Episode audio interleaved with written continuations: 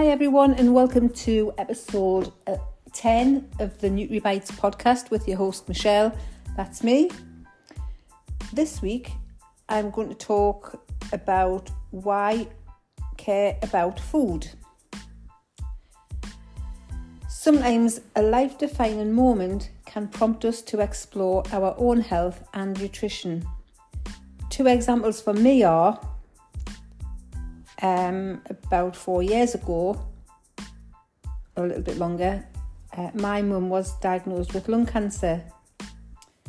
She had given up smoking 10 years prior to the diagnosis, but the damage had already been done. My mum also had COPD, and she was eating a relatively healthy diet because she she knew about um, food, the quality of food, and supplements um, because she had worked in a national health food store. And like I say, she was well educated in um, in nutrition and because of what the store, store sold, it was a lot of um, supplements for people that were um, had different um, diagnoses of their own from healthcare professionals and they wanted to go down the route of not so much medication from the GP but trying to find it in a in a whole food store. So when my mum was receiving end of life care, that was three years ago because mum died three years ago this month. At the time, I did a lot of research into foods and how macros work, why sugars are a major factor in health scares. For instance, or for example, in diabetes, cancers, lots of other illnesses and diseases. And I looked into what supplements are necessary and beneficial to use on a daily basis. And there isn't really a lot. But when you when you really very unwell and you are sort of housebound, then there are supplements that are beneficial because you can't get out into the fresh air and get the, the natural vitamin D. So then a supplement of vitamin D would help towards your overall self-care so if we can't get the vitamins from the food that we eat, then supplements are very important to how we look, feel, and function. I looked into simple foods like full fat Greek yogurt, berries, peanut butter for mum's breakfast.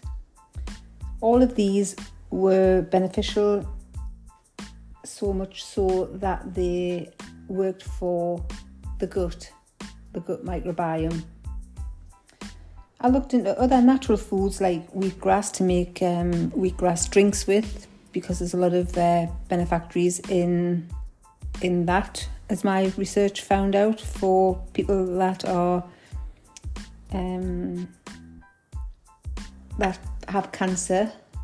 Because with mum having cancer, I was looking into things that might prolong her life a little bit more. I'm not saying that wheatgrass does that or did that. But what I read about it said that it could, so I thought we'll have to give it a try. I've got, you know, I'm caring for my mum. Don't want to lose her. I'm going to try and keep her for us on this earth for as long as long as I could, and as long as mum was comfortable and able to to eat and drink, um, and and laugh. You know, laughter is sometimes the best medicine. Um, I just wanted to, to do the best I could to help, to help her, to keep her here. Um, I looked into CBD tablets, which we we got, and Mum was taking those as well, and I believe that they, those did help. Um, and Mum did her best to eat and drink everything that I gave her that I had researched to to help. sort of prolong her life if I could. And I believe that this helped her during her final weeks. Uh, we believed in each other, and after mum died, I decided I wanted to give back to those who would benefit from nutrition and wellness advice.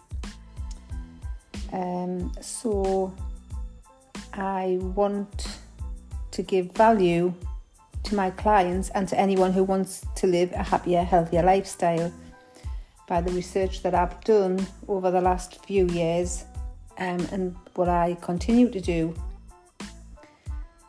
The second life defining moment is happening right now to me.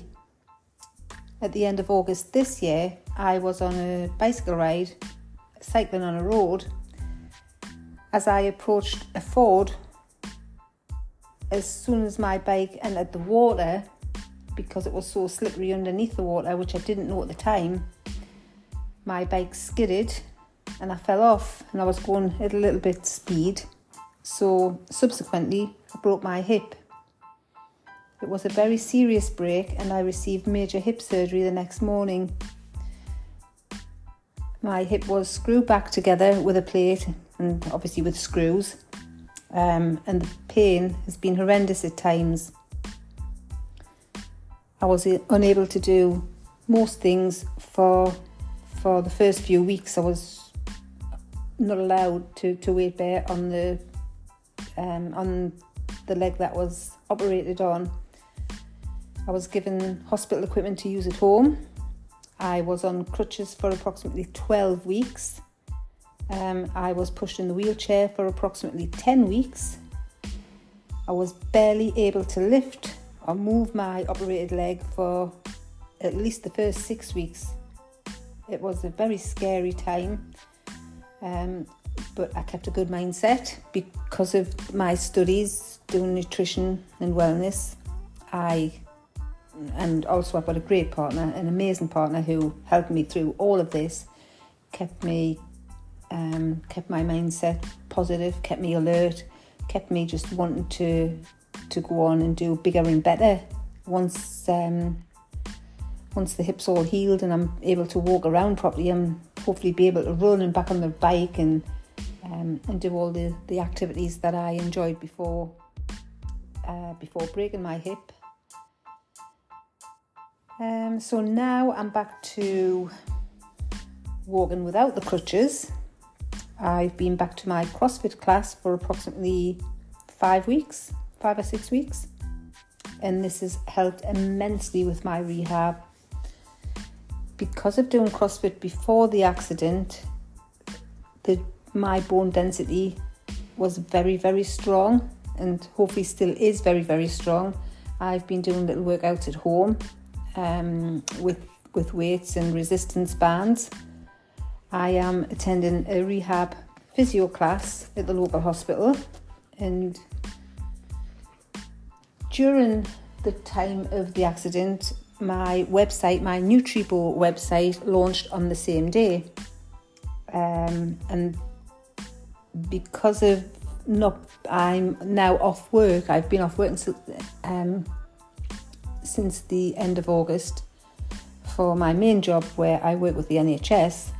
I, um, like I say, the website launched and it has given me time to concentrate on both the website and this podcast. I have done a lot of research into nutrition.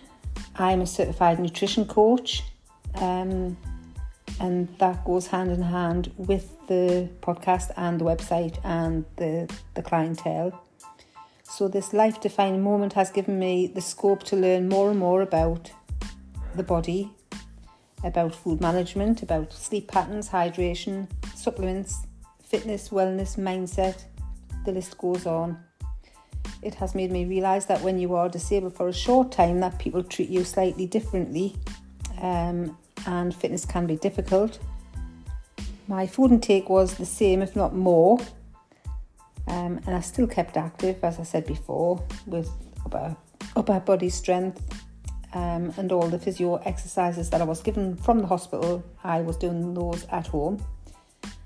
My motto is never give up, never give in. And that's something that I'll never, you know, that's something that I'll do. I will not give up, I will not give in, never. Uh, luckily, I have the strength and resilience to get well again, and every day it's getting better, although the it, it's still very, very sore, um, and I've got restricted movement. It's um, it will get better. It will. So I need to give back to society, I need to give back to the universe for these two examples that I've just given you on the life defining moments.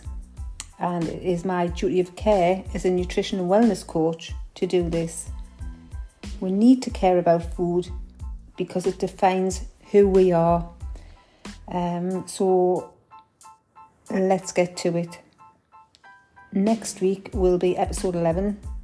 You can find me on Instagram, nutri.beau, N-U-T-R-I dot B-E-A-U. Because of my Geordie accent, I spell that out every week.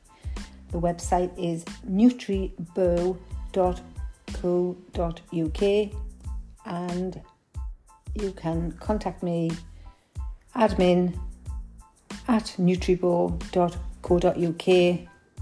I I am always at the end of an email.